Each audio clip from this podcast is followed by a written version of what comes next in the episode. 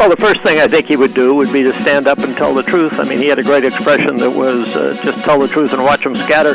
So the further away the problem is, uh, the easier it is to postpone action on it. And that's essentially what we're doing. Be real. Because people in New Hampshire are really cool. I'd say get in the game. This is a problem facing your generation. You have to have a voice in the decision.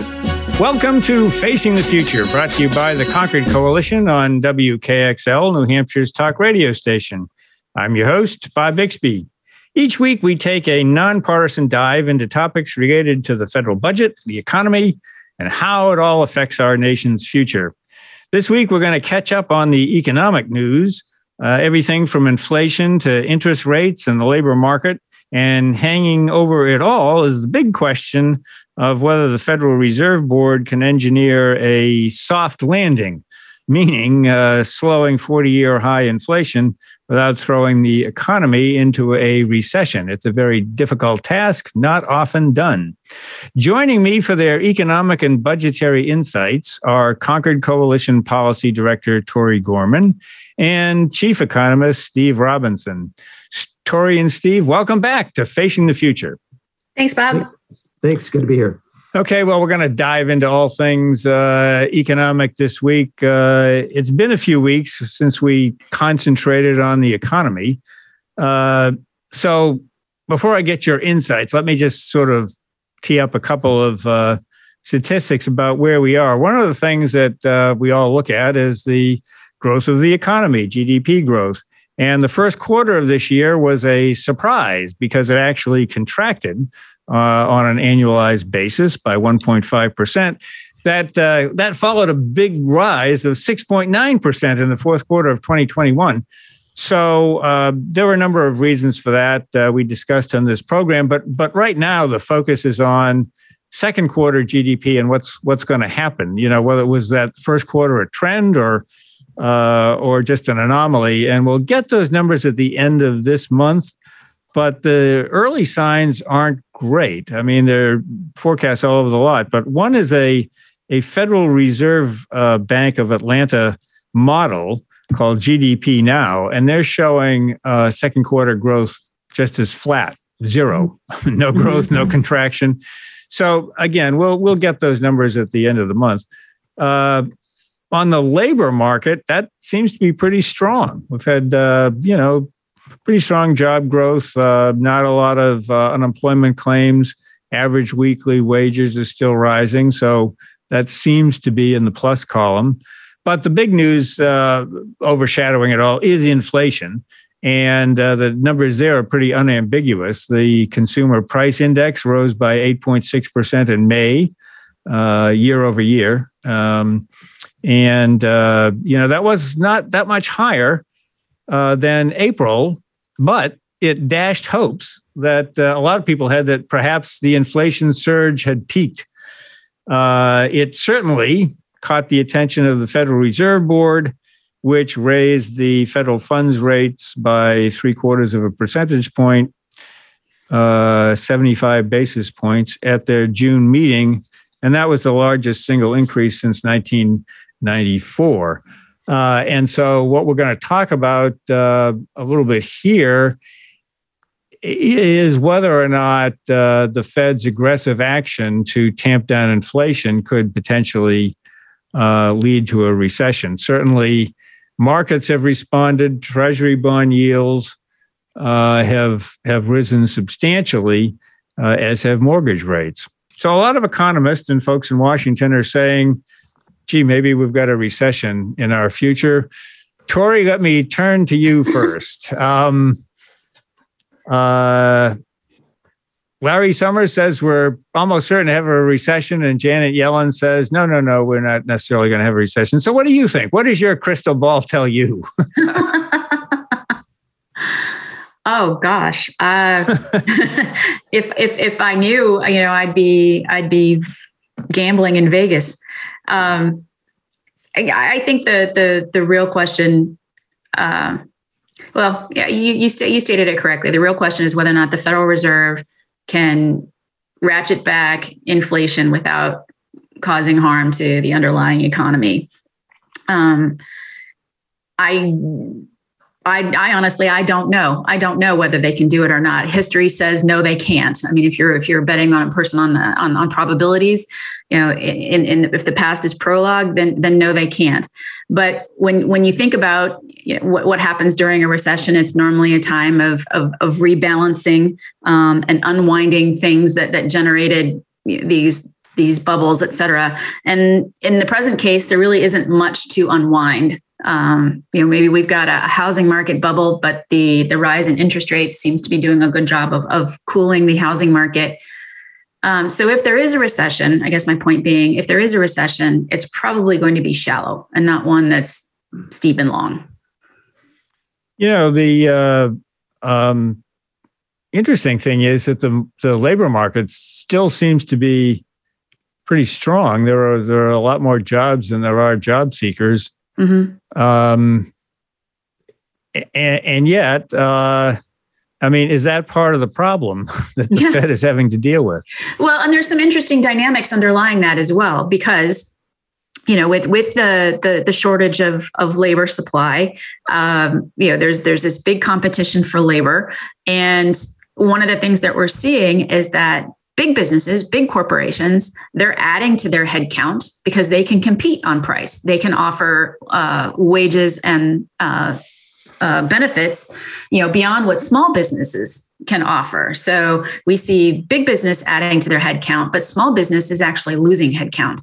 And when you look at you know sort of what is the the, the backbone of, of U.S. economic growth, it's it's small business. So I think one of the things to be concerned about and keep an eye on moving forward is whether or not small businesses can continue or can uh, add to to their their headcount and continue to meet the, the demand for the goods and services that they they provide because right now they're struggling to do so uh, because you know they're being outbid by by larger corporations. Um, steve uh, not asking you to be a, uh, a market guru here but um, you know one of the things that's happened is that the stock markets have have taken a tumble in response to the Fed's action. And I'm just wondering, I mean, is there, does that portend um, a, a, revenue issue for the federal government? In other words, uh, do, you, do you actually get a revenue bump because people are selling their stocks and paying a capital gains tax? Or, or uh, do you just get uh, less revenue because people aren't making as much money? Um, that's in, in, the in the in the current environment. That's a little hard to know. I mean, obviously the the markets are down, you know, twenty percent from the beginning of the year. So if if if if people are people bought at the beginning of the year and they're trying to sell now, there obviously aren't any capital gains. Right. right. But, you know, if they bought two or three years ago and their stock is up, you know, forty percent and it's down twenty percent, they could still take a gain but you know it, it's all depends on on market psychology. I mean how many people are you know trying to buy on the dip? How many people are trying to sell on the dip? You know how long have you been in the market? What stocks do you hold? You know as to you know the net effect on federal revenue you know it, unfortunately the federal government is in a tells i win i don't how's, how's the expression? Heads i win tells you lose? Because you, you know you, you have to pay taxes on your capital gains but your capital losses are limited. You, you can't actually deduct all of your losses. And so the federal government gets a bit of a, a, a, revenue windfall because of that asymmetry in the tax treatment of gains and losses. So, you know, it's probably likely to be a net positive for the government, but but you know, how large it will be is a little hard to tell because it's going to depend on, you know, all the investors in terms of when they bought and how long they've held and whether the price that they would sell at because you know if you assume the market's reached a reached a bottom you know currently there's no reason to sell. You're going to have the dip buyers buying and pushing the market back up. But if history is any guide the market is not at a bottom. I mean it's still by by several metrics the market is still overvalued. And given what the fed is doing and pushing interest rates up that tends to push the market down even further. And you'll i think you'll find historically that the market you know, they doesn't it doesn't hit bottom until the Fed stops raising interest rates, right? Until the yeah. Fed eases, the market has a tendency to go down. Yeah, because I mean, we, essentially the way to think about it is the, the market is supposed to be the discounted present value of the future earnings of the companies. So when you raise interest rates, then the discounting reduces the present value because you have a higher discount rate. Right. And if the economy goes into recession, you have less earnings, and so the future value is also less. Right. Um, and so you know you've got two potential levers here of rising interest rates and the probability of a, of a recession or the increased probability of a recession, and both of those are going to affect the market, which you know would tend to suggest, you know, we haven't seen the bottom of the market yet. So yeah. Well, let's. Uh, uh, let's let, let's look at the uh, the big issue of inflation, uh, which really seems to be driving a lot of this. Uh, there are certainly a lot of explanations for inflation. Uh, the, the, White House has floated some, and the Republicans have their own ideas, and they all blame each other.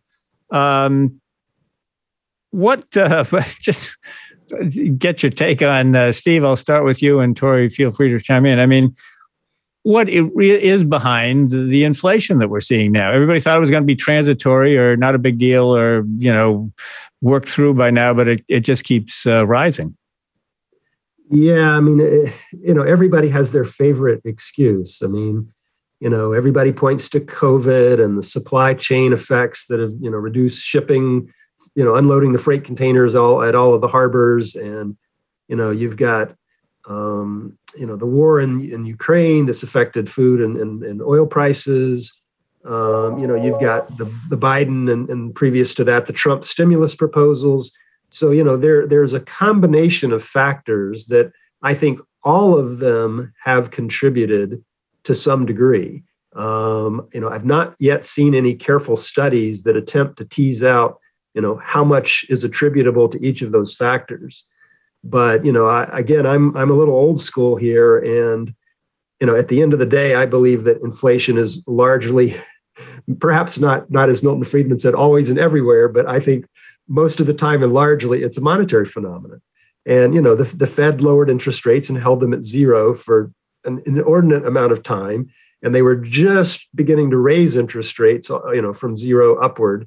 And the pandemic, the COVID pandemic hit, and so they lowered them back to zero again. And when you keep interest rates so low for so long, financial markets basically turn that into deposits and loans and credit. And when there's too much money chasing the available goods, and then of course, when you have supply factors like COVID and the war, you have fewer goods. And you know, the Fed waited too long to hit the brakes on monetary policy. They should have been raising rates and stopping their bond purchases last fall and you know they assumed incorrectly that the covid pandemic was going to be you know more like the financial crisis in terms of its effect on the economy and it just simply wasn't. And so they they you know they overestimated the need for monetary stimulus. And so as a result you know we've got to see that unwound and they're just now getting started and i think they've got a long way to go. Um, I want to I want to get back to the uh, the the Fed, but but Tori, before we do that, uh, switch switch back to the uh, the real world of politics and uh, what's facing the Biden administration. Um, keeping in mind uh, everything Steve said is, I mean, the administration has to be responsive, but is there really anything that they can do? Well, that's the conundrum, right? Is that the they've got a midterm election coming up, and they've got obviously a presidential election coming in two years. Uh, Democrats you know, hold uh, functioning majorities in the House, the Senate, and obviously they control the White House. So there really is, you know, the possession arrow is with the Democrats. And, you know, they have the ball. What are they going to do with it? And there really isn't a lot. You know, when when you're when you're um, when your inflation problem is a monetary phenomenon or it's a supply shock phenomenon, there really isn't a, a lot that the, the federal government can do because they're they're largely a, a demand side, you know, uh, uh, uh, policy. You know, fiscal policy usually affects uh, demand. So, you know, I know that they're they're casting about for ideas. There's been a lot of conversation, for example, about a temporary federal gas tax holiday, which would, you know, I think, yeah, federal gas tax is somewhere around 18 cents per gallon. You know, if they temporarily suspend that gas tax, that might make gasoline at the pump a little bit cheaper. You know, but when gas is five and a half, six dollars a gallon, 18 cents per gallon, you know, isn't really going to make a big, huge dent in the in the price of of gasoline. Um, so I, I, think the Biden administration, you know, they've talked about things like um, lowering the price of prescription drugs, you know, but that requires some legislation. Um, they've talked about gas tax holiday. Again, you know, that would require legislation from Congress, which of course, in order to get legislation through the Senate, you need 10 Republicans to sign on with them with the uh, all of the Democrats in the Senate to say, yes, we want to do that. You know, that that makes it that makes it difficult. Um, you know, the Biden administration, they've they've released uh, uh, millions of barrels of oil from the Strategic Petroleum Reserve in order to try and, and reduce um, uh, energy prices. Um, you know, but when you look at inflation, the, the big four components uh, that are driving inflation at the current uh, moment, it's it's energy, food, cars, and housing. And there isn't you know on the energy front oil prices are determined internationally it's a global market for for for oil and gasoline so that's not something that that the us really has a lot of control over um, cars you know that that's that's a function of, of inputs to production. And so that's affected by COVID and the chip shortage and things like that. The, the, the federal government can't do anything about, you know, right now. Uh, maybe they can provide, you know, tax incentives to build more chip plants in the United States, but it takes what several years, if not a decade, to get those plants on online and operating. Um, so it, you know, the Biden administration is really behind the curve in that, you know, they're they're beholden uh, for for this predicament, but they don't have many tools to combat inflation. Um, I want to get, I want to, I want to uh, describe a little bit more the uh, the difficulties of uh, of the Fed's action, uh, what what what what they're facing in trying to uh, nail a a soft landing, and this this discussion may go over into the next session, uh, a segment of this program as well. But um, but Steve, one of the one of the problems, and this gets back to the political, it's both a political and policy problem. But for the Fed, let's just talk on the policy. Um, you know, describe the nature of the pro- of what they're trying to do here. You mentioned that they're tightening, and they sure as heck are. Um, slamming on the brakes is one uh, one one way of describing it. So, what are they trying to do? How how is this supposed to work? Well, uh, uh, uh, let me point out that monetary policy is a blunt tool and it works with a lag. It takes time to, to, to have an effect, uh, and particularly more so on the downside than the upside. So, essentially, what the Fed tries to do is steer the economy. They have a mandate from Congress to maintain stable prices and promote full employment. Um, and so that's they, they try to over time adjust interest rates to, to do that because as the Federal Reserve, their their job is to oversee the banking system and to control the money supply. And the money supply uh, is affected by interest rates. And if you think about if, if you're a consumer or a business or a bank, you know, your stock and trade is to make loans uh, to, to businesses and consumers. And you make money by charging an interest rate that's higher than it costs you to get the money. And as a business or a consumer, you want to pay as little as possible. And as a bank, you want to get enough to, you know, charge enough interest to make a profit so you can stay in business. And the Fed has, as I mentioned earlier, the Fed has lowered interest rates through their control of the money supply. Uh, and they do that by buying and selling uh, reserves. And they have over the past since the pandemic, uh, since the financial crisis in 2008, and now with the uh, the, the, the, COVID pandemic in, in 2020, their the Fed balance sheet, their their holdings of securities, which is what they use to buy and sell to control monetary policy, their balance sheet has gone from a little less than a trillion dollars in 2007. Uh, it is now almost nine trillion dollars. It's, it's unheard of. It's unprecedented they have just built this huge balance sheet and, and they mostly it consists of government bonds government securities t-bills treasury notes uh, but it also includes a couple of trillion dollars in mortgage-backed securities and so what the fed has been doing over the past decade or more is to keep interest rates low they're buying up the supply of, of mortgage-backed securities and, and treasury securities so the government has been able to borrow at very low interest rates. Homeowners have been able to buy, uh, borrow at very low interest rates. As a result, that's stimulated government spending, uh, and it's also stimulated consumer spending on housing. And so we've seen housing prices rise to uh, you know historical levels in terms of if you look at price to rent or price to income ratios. They're I think they're pretty much above where they were you know back in the financial crisis in 2008. Uh, and so you know the Fed has stimulated the economy by lowering interest rates and for you know the past decade and a half inflation has been within their target. In fact, a little bit below their target. They have a, a target of 2% inflation measured by what's called the Personal Consumption Expenditure Index, which is diff- slightly different than the CPI, which most people talk about. But essentially, the Fed has been successful in keeping interest rates low uh, and keeping inflation low. So okay, it's, it's okay. Win-win. Hold it right there. Right. Uh, the, sec- the, the Fed has been successful in holding things low, and now when we come back on the other side of the break, we'll find out exactly what uh, what's going on right now. You're listening to Facing the Future. Uh, I'm your host, Bob Bixby, and uh, Concord Coalition Policy Director Tori Gorman and Chief Economist Steve Robinson, both Capitol Hill veterans, I might point out, are joining me for a discussion of the U.S. economy. We'll be right back after these short messages.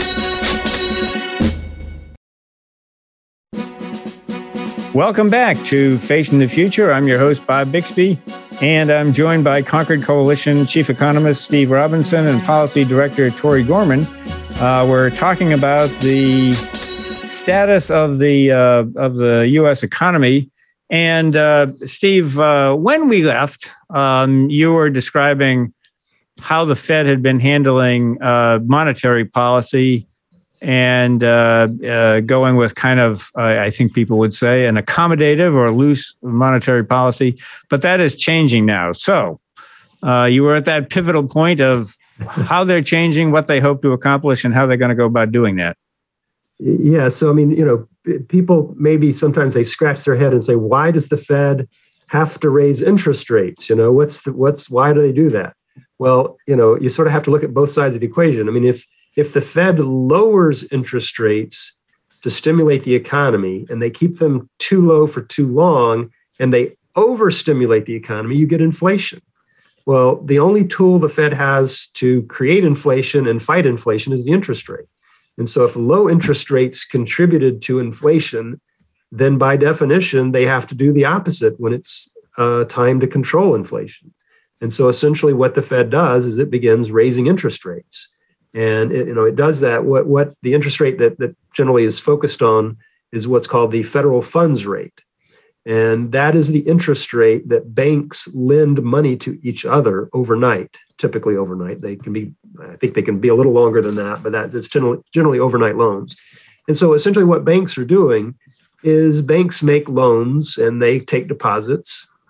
And at any given time a bank may have more money than it needs or less money than it needs and so, what banks are able to do is they go into the federal funds market and they borrow overnight from each other. And so, as long as the Fed keeps that interest rate low, banks have an incentive to loan money to each other and spread the availability of credit around the country. Um, and they can do that very cheaply because the interest rates are low.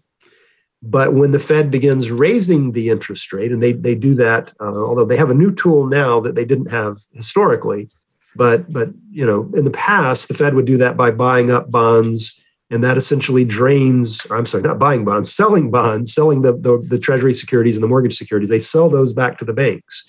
The banks have that as an asset, but in order to get the asset, they have to give up their reserves, and the reserves are the money that they lend to each other over in the overnight market and the federal funds market.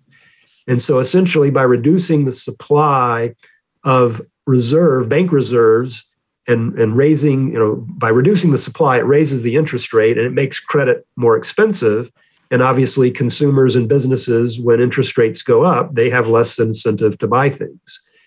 And and so essentially what the fed is trying to do is unwind what it had previously done of lowering the interest rates because once inflation takes off the only tool the fed has to address inflation is to raise interest rates and, and to slow the economy.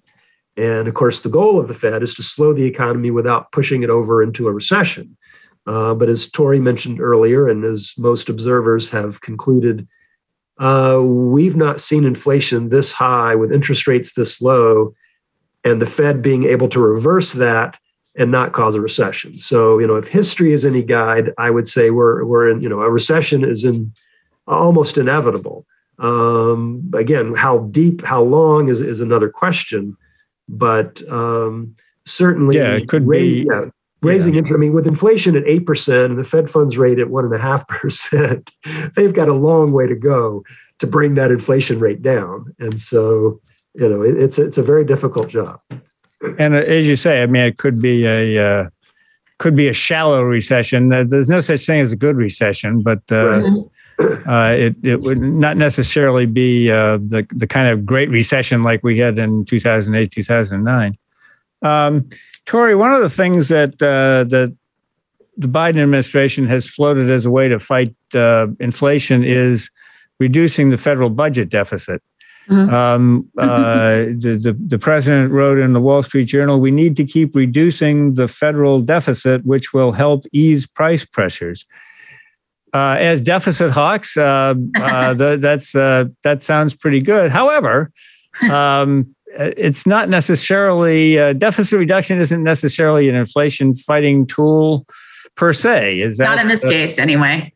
Yeah, go ahead. What uh, what what are, what are the, the, the pros and cons? Well, what, what the Biden administration is talking about is the reduction in the the budget deficit this year compared to say the year prior and the year before that when we were running, you know, multi-trillion dollar budget deficits because we were spending so much trying to beat back covid um, the deficit that we're experiencing this year isn't it's it's a lot smaller um, I I'm, I'm, trying to remember what the latest estimates are. We're probably going to be somewhere south of a trillion dollars, but um, you know, it's it's not the result of of of any kind of policies that got us there. It's it's the result that we we stopped funding COVID, right? It's sort of a reversion to to the the trend baseline deficits that existed prior to COVID.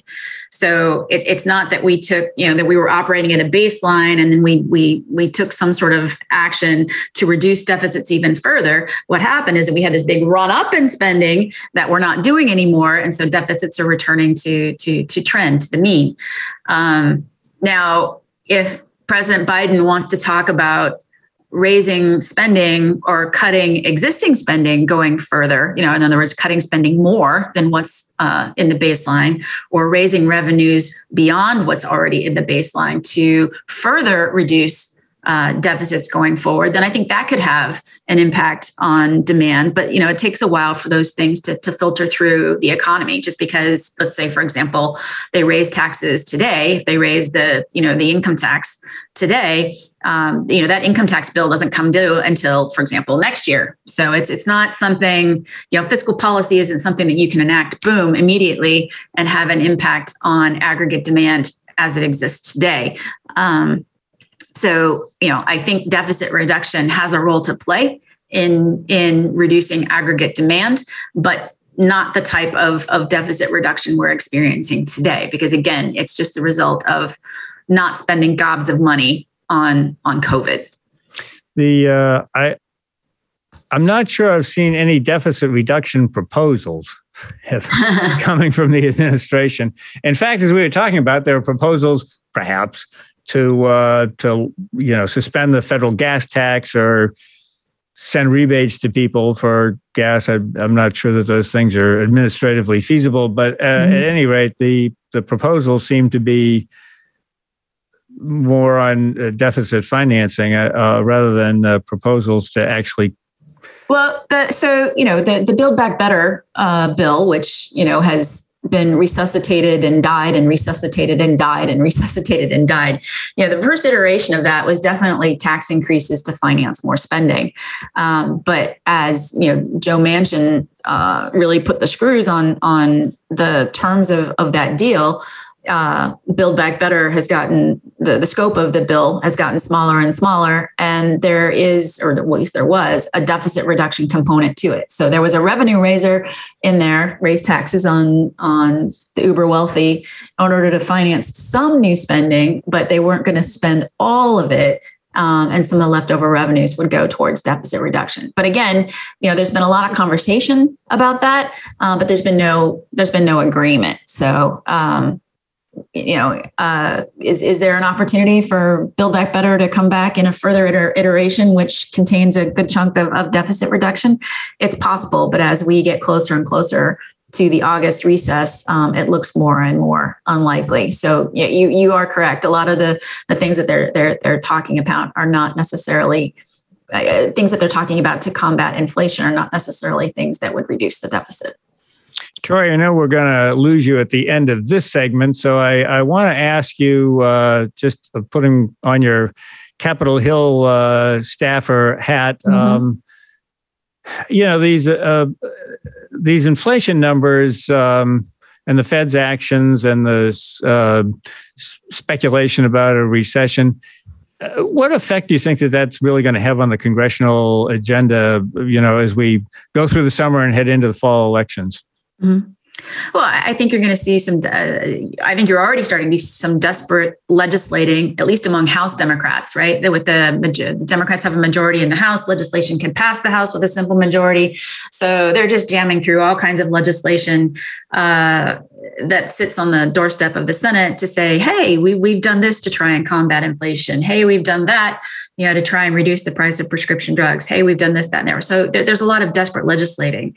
Um, but all that legislation goes to the doorstep of the Senate where it just sits and and wilters in the the Washington D.C. summer heat and humidity uh, for a lot of reasons. Uh, I, you know, obviously Republicans have a vested interest in denying Democrats any kind of legislative victory uh, it enables them to walk into the campaign season uh, for the midterm elections and just really beat the drumbeat on inflation and the Democrats' inability to do anything about it. So, you know, in, in one sense, there's there's there's a there's a an incentive for Republicans to to deny any kind of legislative victory. Um, on the other hand, you got to be careful that they don't look so obstreperous that voters get angry you got you got to run a, a, narrow path there. But yeah, in, the outlook for for legislation right now, not great. Uh, the Republicans have a winning message. Uh, Democrats don't have the votes they need to get legislation through the Senate, so it doesn't look like anything's going to happen. The administration may be wondering whether they would rather have high inflation or a recession, which is better heading into the uh, because they've got their own timetable. I mean, theirs is 2024 rather than the 2022. So they've got a little bit more time to think about it. Mm-hmm. Tori, thank you for joining us. Mm-hmm. Steve and I will be back to talk more about the Federal Reserve and what they're doing and modern, modern monetary policy and uh, the possibility of a recession and unemployment going up and all sorts of jolly things. Uh, we'll be right back after these short messages. You're listening to Facing the Future on WKXL.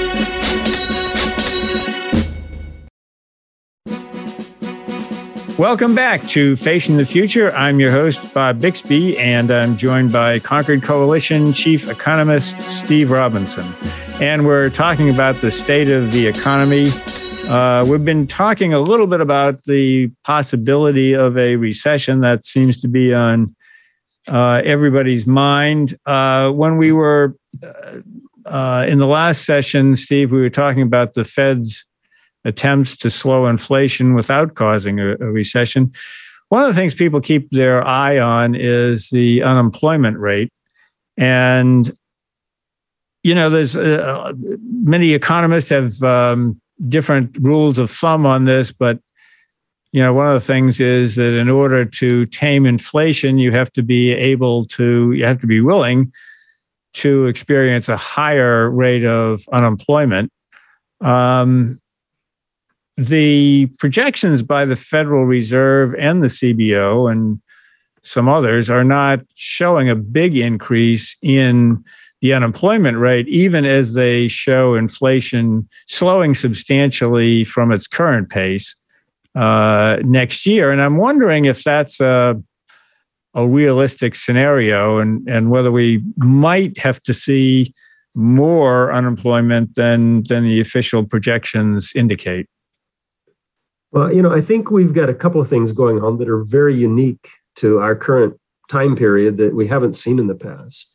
I mean, part of the, the unemployment rate today is at a historical low, and part of that is that the, there's been a decline in the labor force. In other words, we measure unemployment by the number of people who are looking for jobs. So if you have a job and you quit or get fired or whatever, and you don't look for a job, you're no longer counted among the unemployed.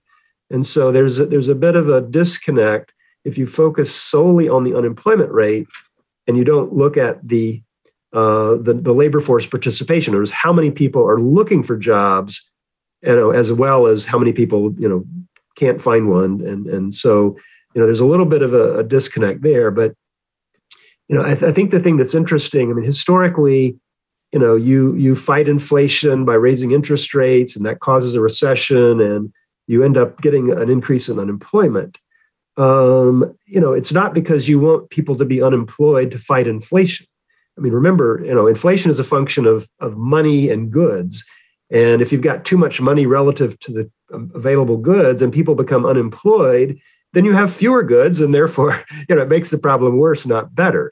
Uh, I mean, I think the way to think about the, the unemployment effect is on the, on the, on the upside, uh, when the Fed is trying to stimulate the economy, sometimes they stimulate parts of the economy that are not sustainable. In other words, if if your business only operates when the Federal Reserve lowers the interest rate to zero, you probably don't have a good business model. And so when the Fed raises the interest rate, your business goes out of business.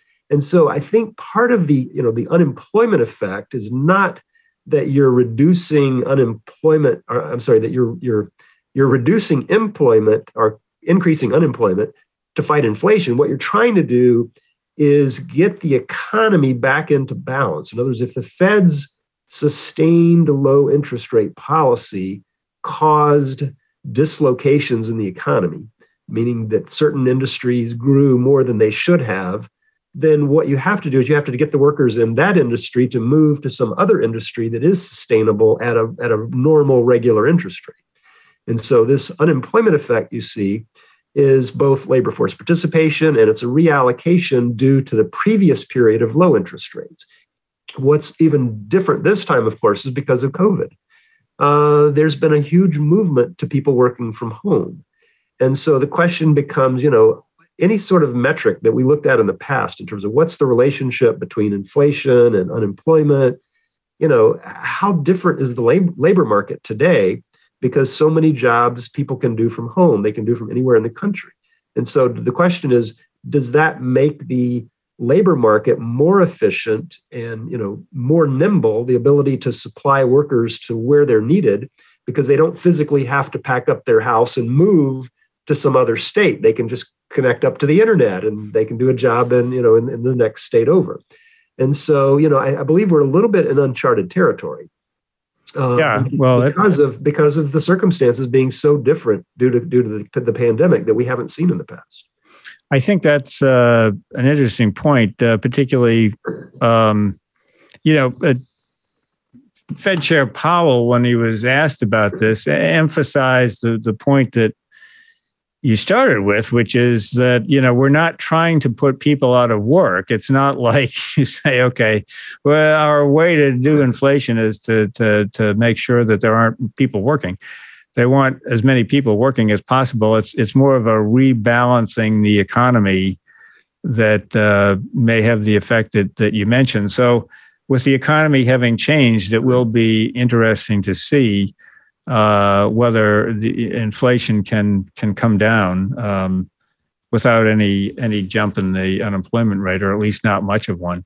One of the other things that you had talked about before was this long period of loose monetary policy, really going back, you know, to, to the 2008. Yeah, 2008, basically, and and it raises the question uh, whether or not the markets, the public, uh, policymakers can can handle the truth.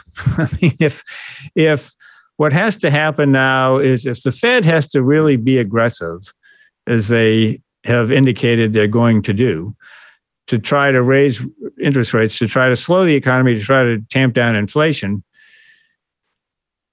and and it actually begins to work, uh, are people as mortgage interest rates go up, um, uh, borrowing costs go up in, in other areas, will businesses and uh, and folks push back?